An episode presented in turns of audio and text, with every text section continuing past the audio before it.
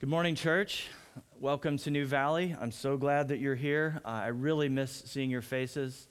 Um, if you're a part of New Valley, you know that we have been working our way uh, through the Gospel of Mark over the last year, and we continue to do that today.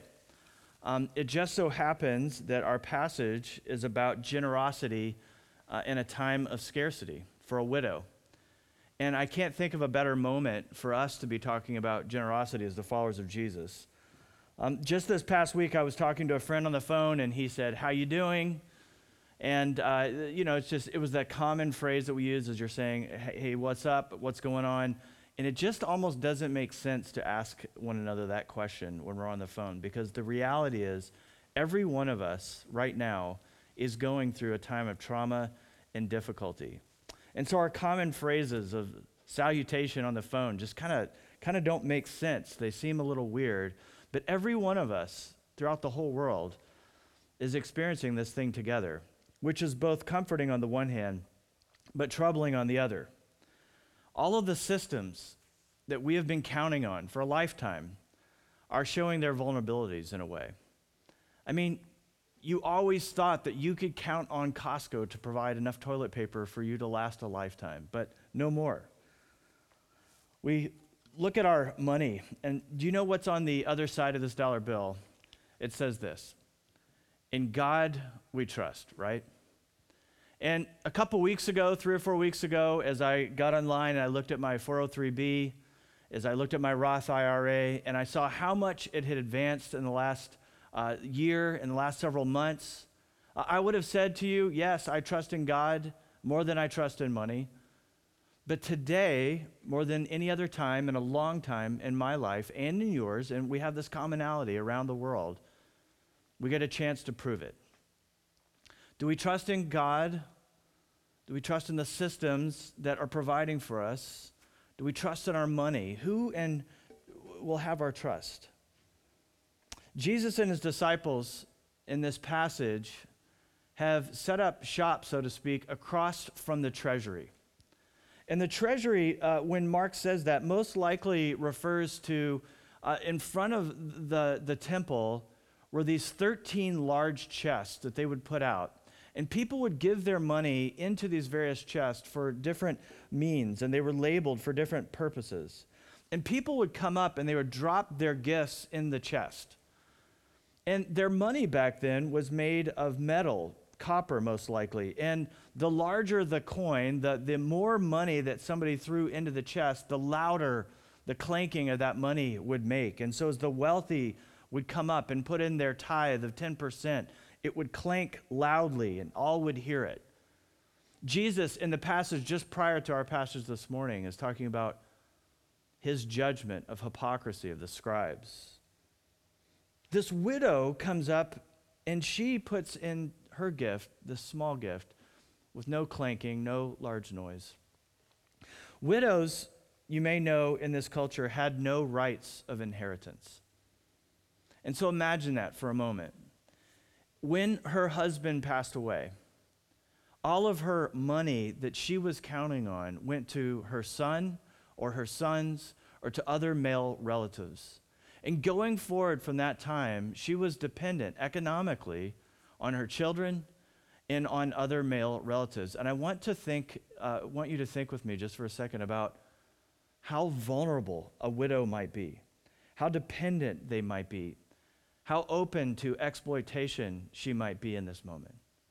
And so this widow comes to the temple's chest and throws in small, two small coins that constitute just a few cents. And Jesus says this about this widow to his disciples. And he called his disciples to him and said to them, Truly I say to you, this poor widow has put in more than all those who are contributing to the offering box. For they all contributed out of their abundance, but she, out of her poverty, has put in everything she had, all that she had to live on. Jesus is not saying that people who are giving out of abundance are doing anything wrong but he says that the widow gave more than anybody else gave. Now, why would Jesus say that? Is he bad at math? Does he not realize that the other people had given larger gifts? No, Jesus is saying that the woman gave more than everybody else because although they gave out of their abundance, she gave out of her poverty. She gave literally all that she had to live on. And the thing that I want us to note this morning is this that generosity in a time of scarcity requires faith. And faith is what pleases God. Generosity in a time of scarcity requires faith. Everyone else in that moment, Jesus said, is giving out of their abundance. And that is a good thing. There's nothing wrong with that. That is pleasing to God. But even more pleasing to God is this widow because of the faith that it required of her to give all that she had. God does not require that his followers give to the extent that they have nothing left. But Jesus is showing how beautiful generosity in a time of scarcity is. And it gets to the point of what God is really after after all and everything is stripped away. And ultimately, the thing that God desires most, and I think you know this, is our hearts.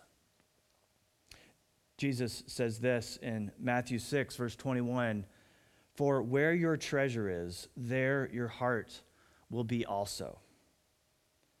Christians, we don't give money to a church or to poor people or to anyone else or to any other cause with the hopes that somehow we will impress God and that we'll earn our salvation.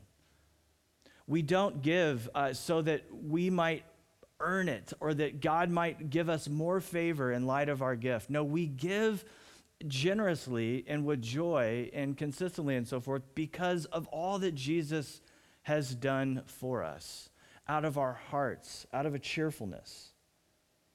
It pleases God when we are generous in times of abundance and when done from a heart of love and faith. But this passage shows us that the one who's generous in a time of scarcity is showing their faith and their trust in God. A few months ago, when I gave a gift and the market is up, that was a good thing. But it was in a time of abundance when I looked at my 403b, as I looked at the Roth, and everything's up, and and not only would if we give a gift in those kind of times, uh, do I give not only out of what I have to live on, but out of abundance. But Jesus is saying the beautiful. Uh, can I start over? Not all over. I'll start with Matthew 6:21 It's hard to preach on a Wednesday. Okay. Thank you. Jesus said in Matthew 6:21, "For where your treasure is, there your heart will be also." Christians, we don't give to God in order to earn salvation. We don't give gifts uh, to the poor. We don't give gifts to our church or to some other ministry or to a missionary with the hopes that God will be so impressed with our offering that we might earn his grace, might earn his favor, might earn salvation. That's not the reason we give. We give because God has been so radically generous to us in his son, Jesus Christ. Of course, it pleases God when we give out of times of abundance, but what faith it requires to be generous in a time of need and in a time when things are scarce. And I'm sure you see where I'm going with this this morning. The entire world in this moment is experiencing more of a time of scarcity than perhaps we have in a very long time. Some of us have so much abundance in life that in this moment, the scarcity may be nothing more than a feeling of scarcity. You still have an abundance, but it feels like far less of an abundance than it did just a month ago. Some of us have experienced some loss already, but our income has not yet been affected that much, perhaps. Others of us, though, are experiencing loss right now. Just this week, I was talking to some neighbors, and uh, the lady that I was talking to has lost 30% of her income already, and her husband has lost 20%. I have other friends who run businesses of their own and have had to lay people off and are taking financial cuts themselves, and their other employees are as well. And so many of us are already beginning to feel the loss. Some of you perhaps have even lost your job. The Bible has a lot to say about money and generosity. In the Old Testament, God's people were called to give at least a 10% of their income to what God is doing in the world. And while the New Testament doesn't command a tithe in the same way that the Old Testament did, it just doesn't make sense for God's people to be less generous now that Jesus has come in his fullness. And so we give generously as the people of God, not to earn salvation, but because of the generosity that God has given us in Jesus. Becky and I got married in my last year of graduate school, and I was working part time at a church. She was a substitute teacher in Lexington, Kentucky. And we started our marriage by giving 10% of what we made. And that amount was small, and the gift was small, but God continued to provide for us. And in many ways, in that moment, to be honest, it felt a little bit like we were playing house. Like we were just newly married. We didn't have much money, but our, our responsibilities financially were very, very small. Later, we bought a house. We both had full time jobs. And when we gave, it was out of abundance. We had more uh, than we needed to live on. We were able to give and save. And then later, when Becky became pregnant with our first son, Jacob, we made the decision for her to stay home. And we lost half of our income. And we continued to practice this, this process of giving 10% of what we made. And I look back on that season where things were much more scarce, and on paper, it didn't make sense that we would be able to do all that, but somehow we managed, and God provided continually for us throughout that process. And in all honesty, in the last several years, our giving again has been out of abundance. We've been blessed to have uh, uh, more than what we need in many respects, and we've been giving out of abundance. And so, for the first time in a long time, uh, even though I've not yet experienced a, a loss of income, there is this feeling of insecurity about everything, is there not? And as so, as we give gifts to the ministries that we support and to this church and to the poor, there's a sense in which it feels scary. Will God provide for me in this time of need?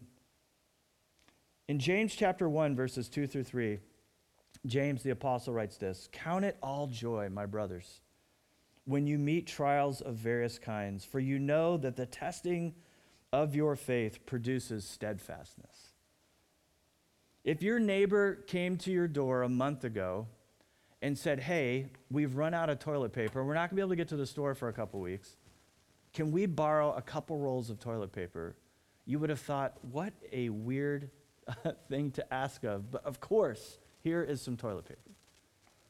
If your neighbor came to you today with the same request, it would be a bit scary to give of your supply of toilet paper. Even if you are very wealthy, you may not be wealthy in toilet paper. It's the new commodity. It would require faith for you to give of something you're feeling such a lack of. And this is how the widow gave.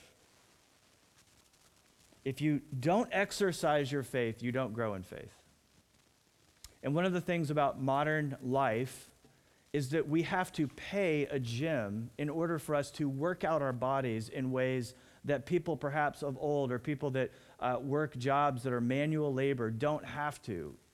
So, because I sit behind a desk, I have to pay a gym a monthly fee so that I can go in and work out my body because I sit behind a desk. If you don't work out your body, you will not strengthen your body. And the same is true of faith. If we are not tested in our faith, if we don't work out those muscles, they don't grow. So let's rejoice at the testing of this faith. In this moment, in church, let's be a people of generosity. And first and foremost, I want you to know that I'm speaking to New Valley. If you're part of New Valley, if this is your church family, we give to this church and we support this mission of making and maturing disciples of Jesus Christ because we believe in this mission and we're committed as a family to do that together, generously, consistently, and to support the work of the ministry that God has given us at New Valley. If this is not your church home and you're just watching, I encourage you to be generous with your family, for with your church. Practice what this widow is showing us. If you're not yet a follower of Jesus, I would ask you, please don't, I'm not asking you to give of anything uh, to our church or to any other church. Would you consider the generosity of God to you in Jesus Christ? So, New Valley, at this moment, for those of us who have not yet experienced a loss in income, this feeling of fear still may creep in. What if? What if I lose? What if? And I, you, we might feel like, man, practicing generosity at this moment just doesn't make sense. But let's exercise our faith. Let's be generous in this moment. Even though we may fear what the future may hold, let's continue to practice faithfulness in this moment, even though it's hard, and generosity. If you aren't giving yet and you're a follower of Jesus, to this church, if this is your church home, or some other church, if that's where you're committed, then what an amazing opportunity to exercise your faith and to begin to be generous with what God is doing in the world. If you're in a time of loss, though, maybe you are that person that's lost their job, has a decrease in income. I encourage you to continue like the widow to be generous, but listen, remember this God is not concerned about the amount, He is concerned about our heart. It's the, not a, the amount that we're giving, it's, it's our hearts in the faith that we're exercising in Him. For those of us in abundance, I'm asking you at New Valley to consider giving a gift above and beyond your regular gift to New Valley in this time. And to give it because we want to provide money for those who are experiencing loss right now. At New Valley, we budget money to help people in need every year, especially those people that um, are home to New Valley. But right now, in this moment, we want to set up a mercy fund for our new deacon team to distribute, to have extra money to help those in need. And so, right now, in this moment, for those of us in abundance, many of us will be uh, receiving um, a check from the government right now uh, in the stimulus package or you might be receiving uh, some payment for a tax refund. In this moment, this might provide an opportunity of generosity for those who have need. In Acts chapter 2, verses 44 through 45, there's this beautiful passage. As the early churches started, and Pentecost has just happened, and the Spirit of God is poured out on God's people, and they practice beautiful generosity towards one another. And it says this in Acts chapter 2 And all who believed were together and had all things in common. And they were selling their possessions and belongings and distributing the pros- uh, proceeds to all as any had need. So, friends, as you're able, please continue to give your regular gifts. But if you're able to give above and beyond what you would be normally giving to this church or to another church, would you consider a gift to this mercy fund? And we promise that 100% of these proceeds will be going towards helping people in our church with need and people in our city. This is also a time to be practicing radical generosity to our neighbors and friends. Uh, just this week, a friend at New Valley uh, texted us on Saturday and just said, Hey, we made a meal, we've made extra, and we'd like to bring you over a meal tonight for your family. And ordinarily, that would be such a beautiful thing and a gift, and, and a gift that we would receive with joy. But it felt extra special that a family would be thinking of us and make extra, knowing that I feel the same tension at the grocery store, that there's only a few packs of spaghetti left on the shelves. And that they would share their meal with us was especially a beautiful gift. And we had food, uh, we have plenty to provide, but that gift of love meant so much. Um, another person brought over bread, just a gift, a gift uh, out of joy. And so, listen, I just want to say these, these small gifts that are, are ordinarily uh, a beautiful thing are magnified right now. Let's practice generosity towards our neighbors. Let's practice generosity towards one another, hospitality, even. But we can't. We have social distancing. True. But a phone call, a wave, stopping by to talk to a neighbor, eight feet apart at least. Extending a call, a care of prayer, a text, FaceTime, Zoom call, whatever. These small acts of kindness right now are felt more and more and more. In 2 Corinthians 9, the Apostle Paul writes this in verse 9 For you know the grace of our Lord Jesus Christ, that though he was rich, yet for your sake he became poor, so that you by his poverty might become rich. Friends, Jesus, God the Father, God the Son, God the Holy Spirit, the triune God, is wealthy beyond measure. But the Son emptied himself of that wealth and became poor for our sake, that we may be spiritually wealthy beyond our wildest dreams. And that is the gospel. Friends, in our own acts, in our own lives, the truth is, the reality is, we deserve spiritual poverty. We deserve to be alienated from God. We deserve a life that is cut off from God. But in Jesus Christ, God has poured out radical generosity to us in his Son. He has given us the gift of his Son. And so on this Palm Sunday, as we celebrate the King of Kings and the Lord of Lords and the, the radical generosity of God to us in Jesus Christ, that although we would deserve separation from God and spiritual poverty, in Jesus, through faith in him, our sins are forgiven and we are welcomed into God's family. In light of that generosity, in light of our anticipation of the resurrection and the coming of Easter, friends, let's be a generous people. Let's pray. Father, we thank you for this opportunity to prove in our hearts, in our minds, and in our actions what we believe to be true and that we say to be true, which is that in God we trust, not in money, not in our retirement accounts, not not in the systems that we lean on, but in you, O Lord. Help in this moment for us to live lives of faith and let our generosity reflect that, that faith. We ask in Jesus' good name. Amen.